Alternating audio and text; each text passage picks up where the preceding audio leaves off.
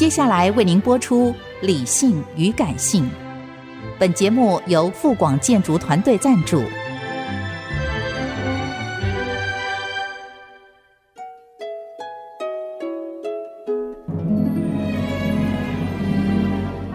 理性与感性不是天平的两端，而是一方向另一方渗透、影响，暂时取得上风的过程。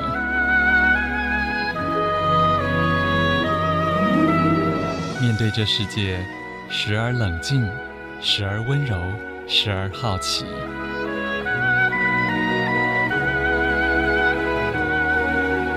我是陈乐融，陪伴大家一起理性与感性。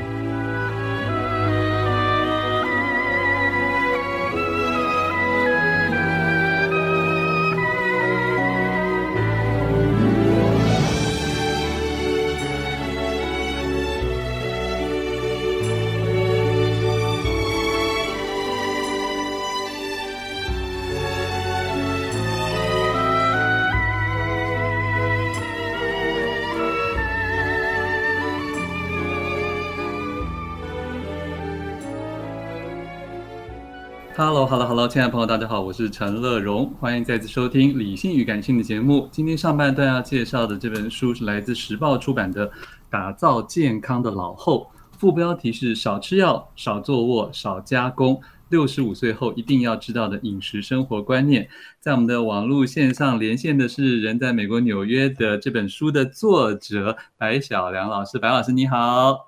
你好，各位听众，大家好。是，其实白老师是从台湾去美国，然后任教 几十年的。然后您有人类营养学的硕士、公共卫生的硕士、营养教育的博士啊，长期在美国教书写作。然后事实上，我看到你前面叙说，你本来以为你写书告一段落，是不是？是的，我之前的那本书是在二零一八，我二零一七、二零一八各出了一本书。我想说，我大概不会再写了，因为毕竟一个人的脑袋里面能装的东西还是有限的，所以我想可能就是告一段落。但是二零一九的年底，尤其是二零二零，整个我想全球的每一个人的生活都产生了一个很大的变化，是包括我自己。OK。比如说教学，我们在二零二零的三月二十六号忽然间就全校停课，那我们的教学方式完全改变。那还有呢，就说当然有一两年的时间，整个社交的活动都改变了。然后当然我自己的个人家庭生活发生了一些改变。我两个孩子，那孩子都成家了，离开家了。这时候对我来讲也是一个重新的学习，因为怎么说呢？不管这个孩子是怎么样的一个成就，但对父母来讲是一个挑战。我们怎么去学习跟孩子相处？那我平常是一个不爱运动的人，但是在 COVID 之后呢，我就变成养成一个运动的习惯。我每天，每天走万步，对不对？对，我每天都出去走一个多钟头的路，而走路的当中，我忽然间体会到很多的东西，其中包括了我发现运动的时间是跟我自己相处最好的一个时间，没有人打扰我，嗯、然后我开始去思考很多问题。最早是在大概九月底十月初的时候，我出去走路呢，因为在纽约，我们的四季非常分明。可以看到叶子都变黄了，变红了。那变黄的那一刹那，你会就很感慨，觉得说自己的人生好像走到后面了。秋天了。但是，对，没错。那你会觉得说，难道我的人生就像落叶一样吗？OK，那你大部分的时间呢？前面一路走来三十几年的时间，可以说都是为了家庭，为了孩子在过日子。忽然间，孩子也离开了，你又看到眼前一片的枫叶，其实很感伤。但是在那一刹那，我又发现说，在黄叶当中也有红叶。那我为什么不去当那一片红叶？了解。我，我也很想，就是说我是不是可以再把我人生一路走过来的东西，把它重新整理。跟大家一起分享。呃，总比坐在那边好像有一点很感伤，暗自神伤。嗯、对对，所以我后来我就决定说，呃，因为整个社交活动都慢下来了，虽然我们已经回到学校去教学，但是有一半的时间，目前我还是有一天是在家里教书，所以比较有自己的时间。所以事实上，在 COVID 这段时间，我又体会到，就是说。事实上，对我来讲，我很感恩有 COVID 这段时间，因为那段时间我有更多属于我自己的时间，而我不是像过往一样每天完全在路上的来回的奔波，而我有更多的时间是可以做我自己想做的事。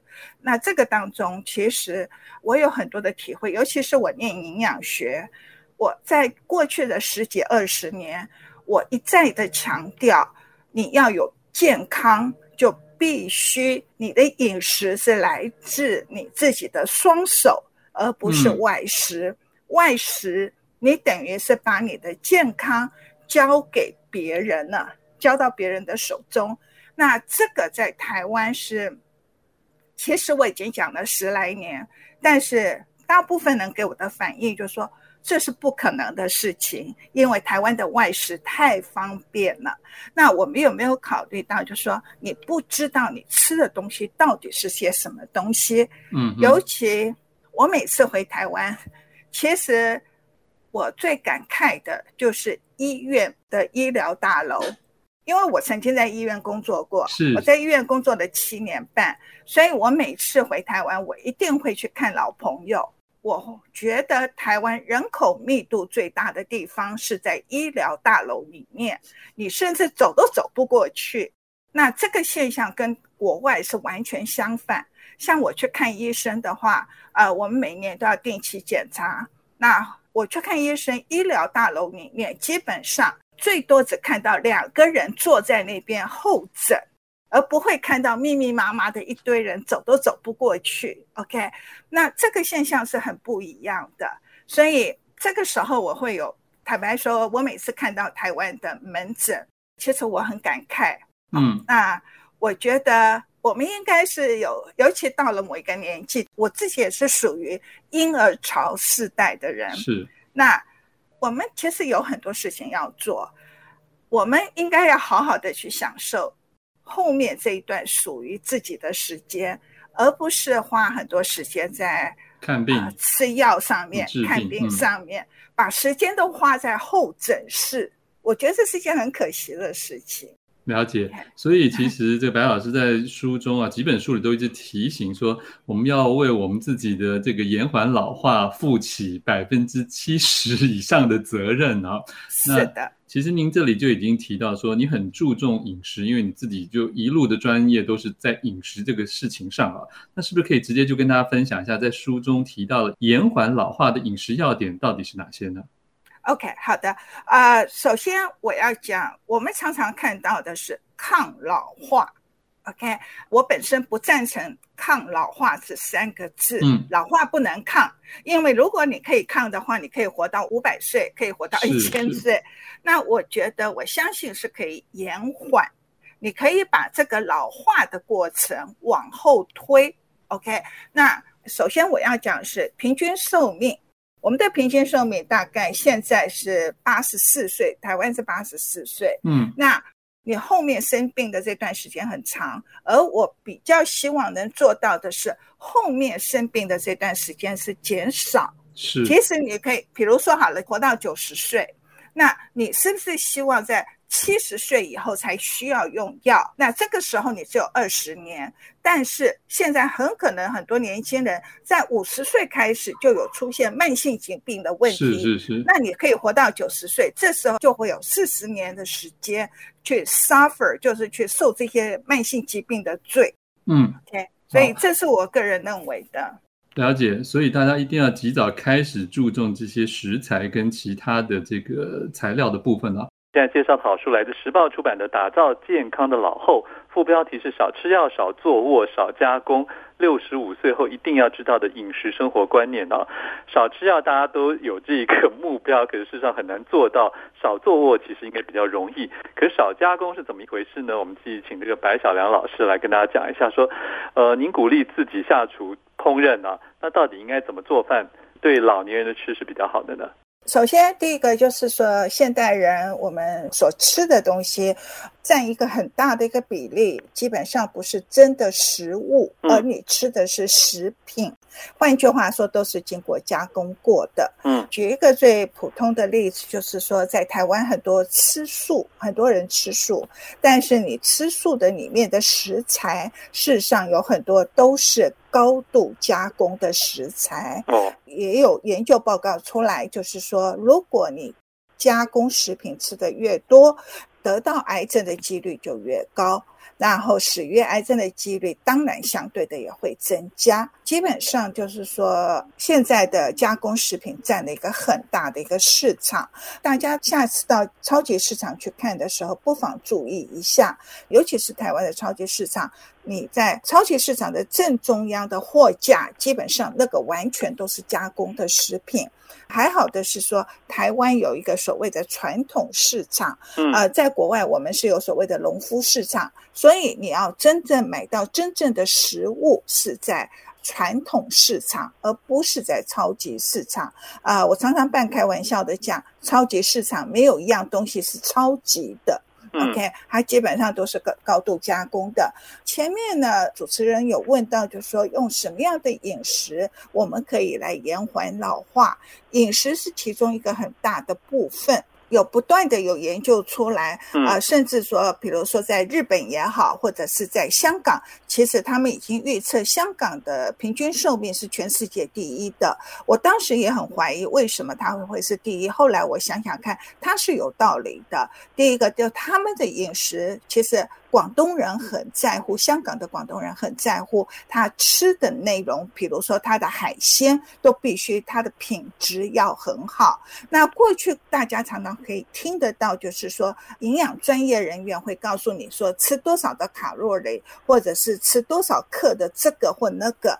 这是我这么多年来我也一直很反对的，就是说不要去算热量，而我们要追求的是饮食的品质。而不是这些数字的东西，因为数字的东西，坦白讲，连我在营养界四十四年了，我相信我吃东西也没有去算多少热量，嗯，但是我知道怎么去均衡。那均衡饮食，我们常常听到的什么是均衡饮食，但是真正懂的人不多。所谓均衡饮食呢，是第一个，我们人体需要三十四种。必须营养素，换句话说，我们的生理作用必须要这些营养素，但是我们人体不能合成，对，所以你必须从食物里面摄取。这三十四种营养素呢，不可能存在一个或两种的食物里面，所以食物没有好与坏，只有饮食有好与坏。怎么说呢？饮食是一个整体性的东西，是一个品质的东西，而不要去算多少热量。这是我要讲的。那怎么样做到均衡饮食呢？颜色越多越好，种类越多越好。那这个时候你就有很可能可以尽可能的去摄取到这三十四种的必需营养素。那每样东西都可以一点点。你可以看啊，日本的所谓的便当的餐盒，其实下次不妨去算算看，它基本上都有十种左右的食材在里面。所以呢，三十四种的一天，可能大家听到就觉得说，哇，好多哦。那你把它平均到三餐，一餐大概就是十种的食材。OK，十种食材其实并不难做到。不妨下次去看看，数数看，一般日式的餐盒大概都有十种的食材。那我们刚刚讲，就是说还有另外一些所谓加工的东西，加工的东西最不好的是，基本上它都含有所谓的反式脂肪，还有高果糖玉米糖浆。它含的糖的量跟盐的量，这些东西都是在慢性的去伤害你的身体的健康，尤其是慢性疾病。嗯，尤其糖的摄取量越多的时候，你老化的速度会加快。是，所以刚刚一开始我们就讲怎么延缓老化，怎么样去延缓疾病。那很多人可能说这很难，刚刚主持人也提到很难说不吃药，我相信可以做得到。至少我自己到目前我不需要任何的药物，不是我不吃，是我根本不需要。我也不吃维他命。OK，哦，我完全对，我到今天都不吃维他命，所以我完全就是只有吃所谓真正的食材。食物，那嗯，这里面我看到刚才您提的是要吃的东西。可是，在一百四七我看到那个延缓癌细胞的眼镜，要避免吃的东西也有十二大项。是的，呃，基本上大概其实不管你是哪一个疾病，OK，它的预防基本上其实内容都很相近。是。第一个就是你的纤维量一定要够，OK，所以你的蔬菜水果，那这个是在台湾比较不是问题，因为在欧美国家，尤其在美国，蔬菜水果的摄取量不够。换句话说，纤维的摄取量不够。嗯，纤维摄取量不够的时候，很多慢性疾病，比如说第二型的糖尿病，或者是呃心脏血管疾病，这些东西会伴随的就出现了日子久的。还有另外一个就是大家最敏感的问题，就是体重的管理。嗯，如果你的纤维摄取量够多的话呢，你的体重的管理会比较好一点。OK，因为你摄取量相对的，它的热量就会减少。另外还有一个就是说，吃的东西会影响你的睡眠品质。嗯，我们知道要延缓老化，其实最重要的一个就是睡眠品质一定要好。那晚餐不要太晚，因为你如果太接近睡眠的时间，很可能你晚上半夜会醒来。还有一个就是外食。我个人是基本上我晚上的时间不会外食，因为晚上外食外食的食物基本上是高油、高盐、高糖，那我可能晚上会起来喝水。嗯，这个时候会破坏我的整个睡眠的规律性。了解。OK，那我如果需要出去跟朋友应酬，或者是我也跟学生开玩笑，就是说，如果要我出门跟他们吃饭，我只能吃中午。OK，我只能外中午外出。嗯。那这样子的话，我中午外出，我那天晚上我就基本上就是非常非常的清淡。嗯嗯嗯。那比如说我十一点睡觉。我大概在晚上七点半以后，基本上我就是不吃任何东西，除了喝水。那这样子，我的睡眠的周期才不会被破坏掉。所以很重要的延缓老化很重要，就是说吃真正的食材，嗯，然后很好的睡眠品质，运动。那最后一个是最重要的，就是你的心理一定要不断的让自己去学习东西，让自己觉得没有被这个时代给淘汰掉。那我相信，在这个四个大条件下面，你可以会觉得自己还是很年轻的。OK，非常谢谢在美国的白小杨老师为大家带来这本书啊，打造健康的老后，时报出版的，谢谢白老师。